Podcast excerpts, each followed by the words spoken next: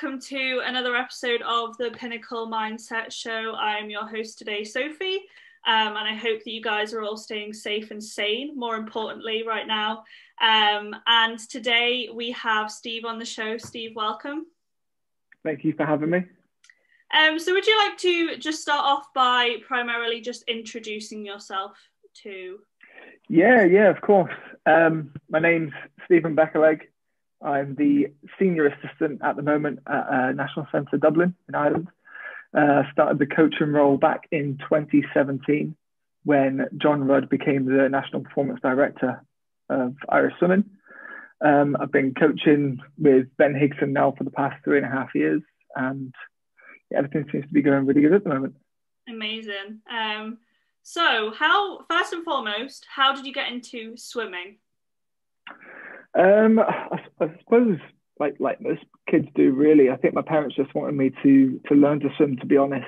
And I always remember this kind of this one moment where we used to swim, and uh, I got I'm the youngest of five, and I, my two eldest brothers they they were always at the deep end.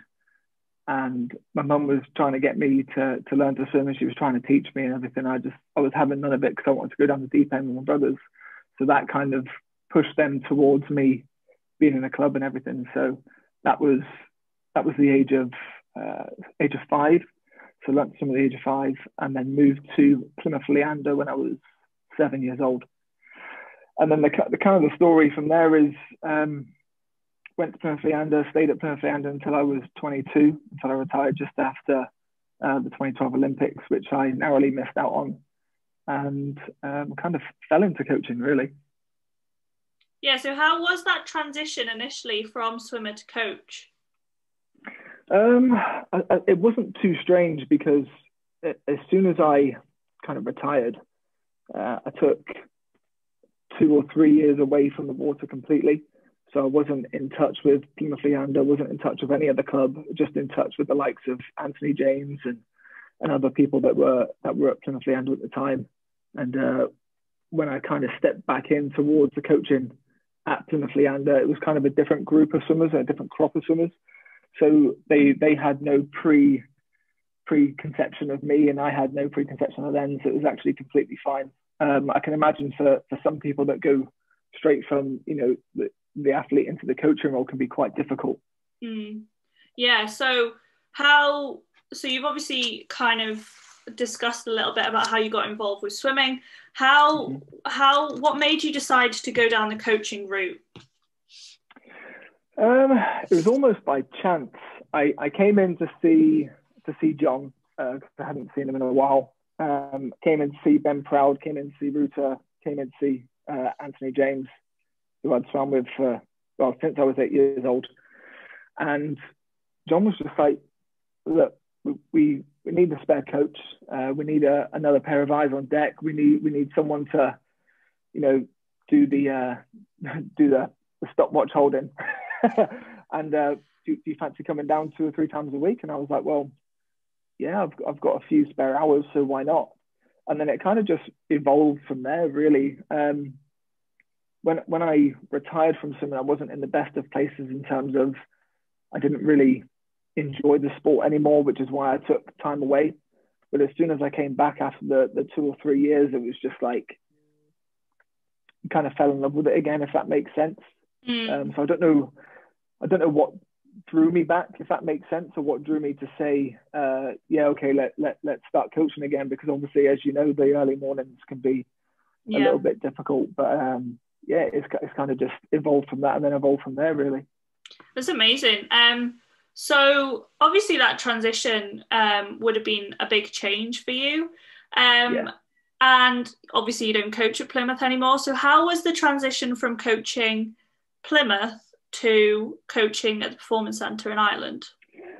Yeah, so the, the transition was um, a little bit strange at first because we didn't actually have a head coach at the centre until obviously Ben arrived. So uh, I think John, John left Plymouth Leander in the February of twenty seventeen, and he had John Watson on board in the it was either March or the April of twenty seventeen, and then I came on board early May twenty seventeen. Ben didn't actually start until the new season, so September twenty seventeen. So it was myself and Beth Carson who kind of led the programme from May all the way through to, to the Irish Nationals uh, that year. And it was, it was more so, uh, not difficult, but a strange one, because you go from being not, not, not even an assistant coach, you just go from being a coach at a club to all, all of a sudden leading a national centre and trying to, trying to get the performances out of a, a group of swimmers that you have no idea kind of from their previous work, what they've done, and you're kind of swimming yeah. at the deep end, really. Um, but I think sometimes that's, that's almost the, the, the best way to um, to learn something new and to, to grasp something with both hands, because it, I, I think if you're not necessarily thrown at the deep end, sometimes you kind of take things for granted. Mm. Whereas being thrown at the deep end, you're, you're having to tread water and, and kind of make the most of it as quick as you can. Mm-hmm. Yeah. So no, it was it was strange, but it was really exciting at the same time. Yeah, beautiful uh, swimming pun that you've just used there. Um, so top marks for that. Um, but was there a difference in going from a club club to a specific performance centre, or was it just the same? Um, at the time, I would say no.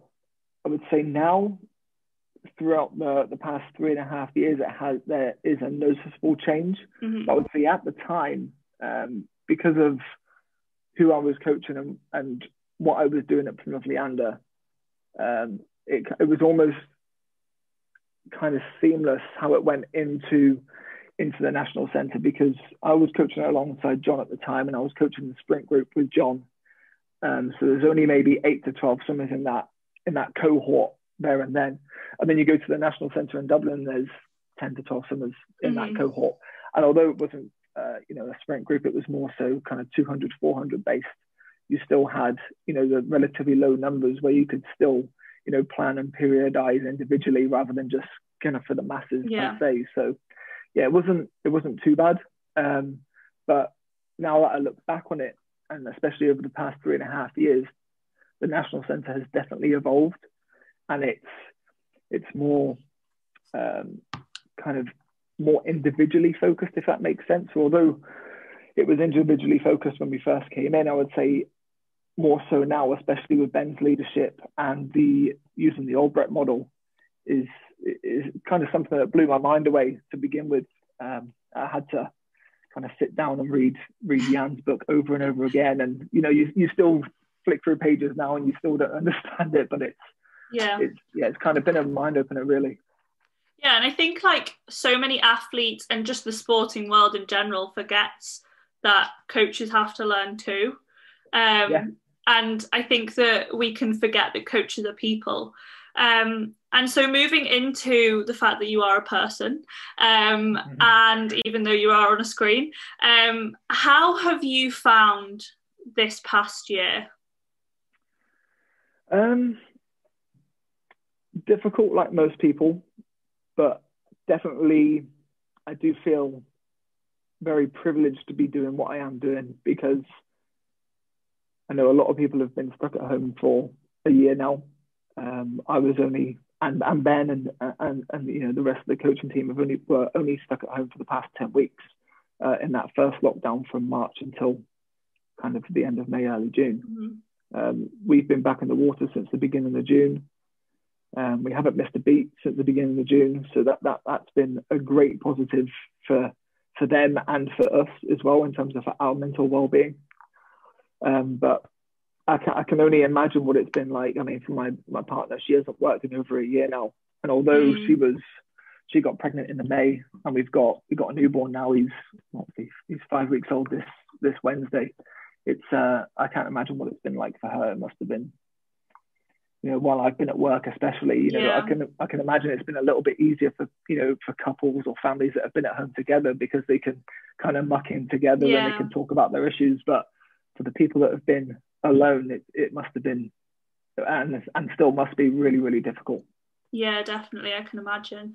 Um, how has it been as a coach trying to? Because obviously the Olympics were meant to happen last year, um, and how has it been from a coach's point of view, trying to plan that training for then like trials to get like changed and for the Olympics to get moved? How has that been?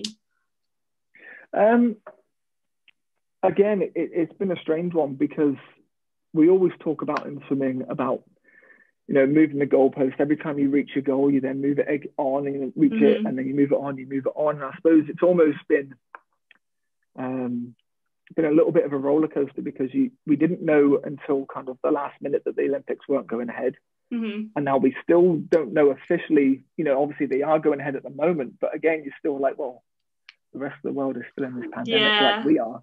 So you still kind of don't know, but at the same time, you have to have to believe in, in the governments, you have to believe in the, you know, the health services around the world to make sure that, you know, that, that the people are safe first and mm. foremost. You know, it would be great to have an Olympics, and it'd be great to have all these events back on, but at, at the same time, you're like, well, you know, there's a, there's a greater and a wider population that needs to yeah. stay, stay, stay, um, stay safe, first of all. So I think, um, yeah, it has been, it has been challenging in terms of from a coach's point of view. But again, we just reset the goals, move the goalposts, and then go, and then go for there. Yeah. Um, and I think, I suppose, swimmers are, and athletes in general are very used to adaptability and like yeah. they thrive in adversity, I guess. But um, I, I can imagine it must be very hard for the the athletes who are training right now for Tokyo, not knowing if it's going to go ahead. Um, mm-hmm. So how have you put your athletes' kind of well-being, I guess, physically and mentally at the forefront of training right now, or even in the past, I guess?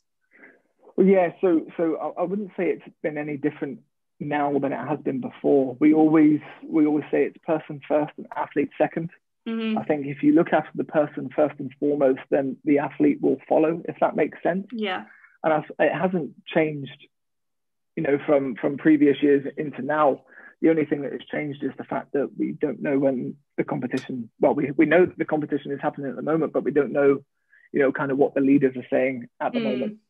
Um, so it, it's, you just, you got to take each day as it comes. You got to, you got to make sure that you obviously you plan and you periodize for what we know at this point in time. And I think that's, that's one of the great things with the Albright model is that you can scale back and you can uh, change your goalposts mm-hmm. in terms of your goals, because all you do is you, you, you change your training plan and you have your overview and you go, you go through everything with a fine toothpick. And, you know, it, it is very seamless when you when you do have um, a model to follow. So that that has been a massive positive for us. Yeah, that's amazing. Um, and more importantly, thinking about you, how have you put your well-being at the forefront um, this year? Um, for me, it's making sure I stay grounded, if that makes sense. I wouldn't say I'm I'm the type of person to to get carried away with anything, um, to be honest, but making sure that I always put things in, into perspective, making sure that I, I do put my, my family first, making sure that I also do put, um, you know, my, my job as a high priority as well, because again, that's what look after, look after my family at the same time, you know, um, but making sure that I stay in contact with family at home, because obviously, although I live in Ireland, the rest of my family are back in the U K. So making sure I stay in contact with them and make sure that they still see, because I've got two kids now, I've got a, a two-year-old and a, and a five-week-old. So making sure that over Zoom and WhatsApp and FaceTime and stuff, that they, they get yeah. to see the little ones and stuff. And hopefully when the world does return to normal, because it will do, um, we can we can travel again and, and see each other. But it's almost just realizing that you're not the only one in this. Mm. Like most of the world, if not all the world, are in this together at the moment. So you just need to to put things into perspective and go, well, the, the sooner it's over the better, but I'm not the only one in this mess. Yeah, definitely. And I think you just made an amazing point that like we will return back to mm-hmm. normal eventually. Um, yeah. And I think obviously sport, the sporting world is such a big part of a lot of listeners' identities, but it's a very small part in the person that you are. Um, so what would be your biggest recommendation for athletes right now? Um, stay focused and don't lose sight of, of the ultimate goal, to be honest, because there's there can be so many different variables throughout a season. And there always are so many different variables throughout any season that I think if, if you get um, taken off track or caught off track, then then you can you can get you can fall behind quite quickly. So it's just making sure that they they stay focused, making sure that they have they have one eye on now, but also one eye on the future as well, because ultimately the the next Olympic Games is only three and a half years away. Yeah. And the next trials is is only three years away at the moment. You know, so everything is going to come come pretty pretty thick and fast. Um, you know, next year there's a whole a, a whole host of, of different competitions. Um, it's going to be crazy for athletes and crazy for coaches and their families as well. So, you know, it's, it's making sure they got one eye on now, but also on the future as well. Yeah, definitely. Um, and my next question ties into that. What would be your biggest recommendation for any coaches listening? Um, to, to again, stay focused, but have that one eye on the future, because it's difficult for, for the coaches who aren't coaching at the moment, for the athletes that are out of the water. Mm-hmm. And for the ones that have been out of the water for ten, twelve, fourteen, sixteen weeks, however long it's been, you don't want to sacrifice this season for next. Mm. You know, it's also almost needs to be like, well, what will be, will be this year. But if we can get them into a good place once we return back into the water, then I know that next season can be even better. It can be our best season yet. Um, because one thing that we found that during that first lockdown when we had the ten weeks off is we, we kept them on a, a good dry land program uh, with our S and C coach and, and the likes of myself and Ben. And it, they came back and they were they were in great shape. I mean, I, I don't know whether that had any benefits in the pool per se, because we haven't really been able to see that just yet. But in, like aesthetically, they were in uh, incredible shape, absolutely mm. incredible shape. And I think it's just making sure that we, we keep that one eye on the future and don't sacrifice this season for next. Yeah, that's one of the, one of the biggest things we need to realize is that, you know, if European Juniors gets cancelled, if the Olympics get cancelled, because we still don't know, then then you have sacrificed this season for next. Mm. There's always making sure that we're building and, and making sure that we have that one eye on the future. Yeah, and I think that swimming's one of those sports where if you're not in the pool, then you think, oh, it's all it's all like awful, or like my fitness is just going to deteriorate. But there are mm-hmm. so many different ways that you can actually rely like you can actually get better without actually being in the pool. Um, so yeah. what what ways would you give for not just swimmers, even any athletes that aren't maybe doing their sport? Obviously, you're probably going to tailor it towards swimming because because you are a swim coach. But what ways would you say or give advice for any um, athletes wanting to get fitter or maintain fitness on land? Yeah, so I, I would say stick to the things that you're comfortable with in in terms of making sure that you're not getting injured and you're not overtraining. Uh, again, like you said, I'm going to tailor this to swimmers, but swimmers are like fish. You, as soon as you take them out for, out of the water when they're in on land, they tend to get injured.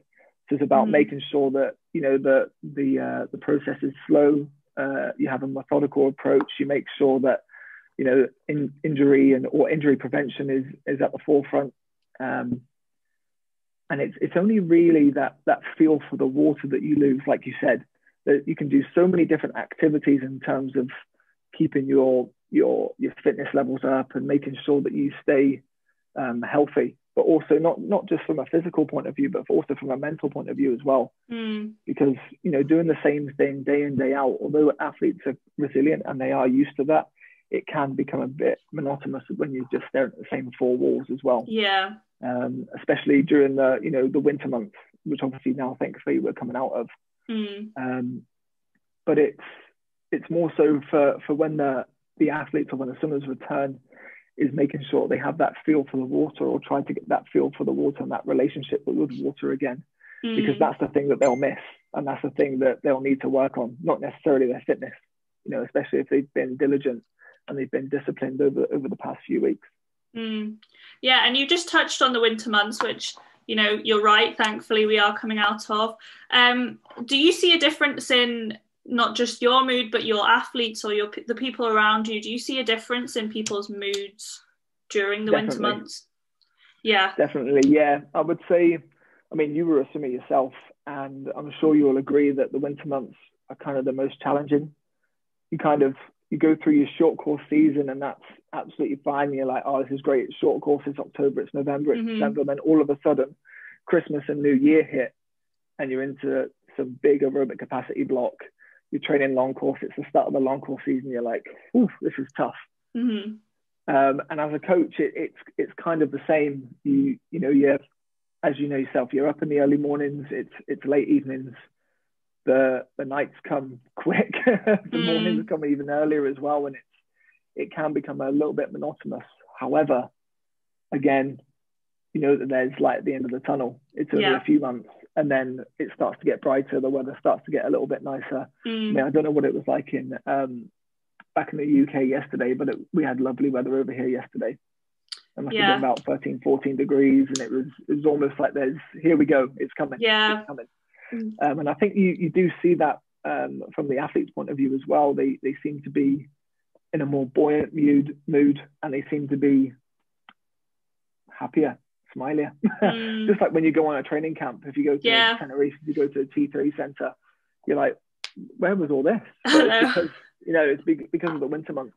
Yeah, no, um, and, and that, that's something. You know? You're so you're so right. Whenever you go in the summer or whenever you go abroad to train, you seem to find like an extra like couple of seconds out yeah, of do. nowhere, yeah. um, just because you are happier. And I guess that that just goes into a happy swimmer's a fast swimmer, you know. Yeah, um, yeah. So before we wrap things up. Um, anybody who has listened to previous episodes know that I always ask the same question at the end of a show from my guests. Um, if you were living in a parallel universe where you could actually host a dinner party um, and you could invite somebody who was also not like not alive, um, mm-hmm. what three people would you invite and why? Um, so I'm good. I might be a little bit controversial here. Um, but I'll explain the reason why. Um, first of all, it would be my granddad, because I never met him. Um, so I'd like to to know kind of what he did as a youngster, uh, points of view on life, and um, kind of how he saw things, his relationship with my grandmother and relationship with, with his kids, obviously my mother and my aunties and my uncles and stuff. So that would be the first one. Uh, my next one would be Michael Phelps, mm-hmm. you know, one of the, if not the greatest athlete of all time, not just in swimming, but mm-hmm. the greatest athlete of all time.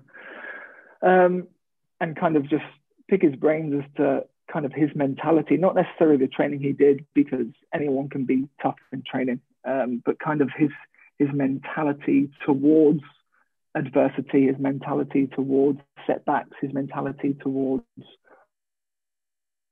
when things are going going great, how how do you then springboard onto the onto the next thing, the next thing, the next thing. So I think that would be quite interesting. Um, and then my third one, which is the controversial one, um, Adolf Hitler. Okay. Uh, purely like to, to find out why why he did and why he mm. thought he had to do the things he did.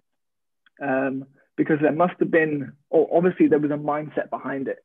Mm. And I, I would like to pick his brains and, and find out the reasons behind that, find out what he thought he could achieve from all of the destruction that he did, or whether he even meant any of that, or whether it just kind of escalated and he, he kind of mm. got stuck on this this power trip almost. Um, so it's more so of a, of a just uh finding out and picking people's brains about mm. different things. Yeah, that's so interesting. So before we close, if anyone wants to pick your brains um on uh what we've discussed today, how would they get in contact with you?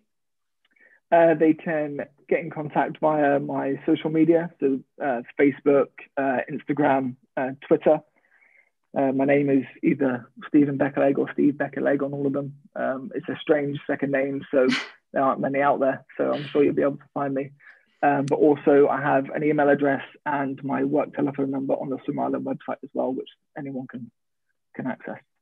Cool, amazing. Well, thank you so much for your time. Anybody listening, please be sure to like, share, do all of that fun stuff. You all know the score by now, um, and have an amazing day.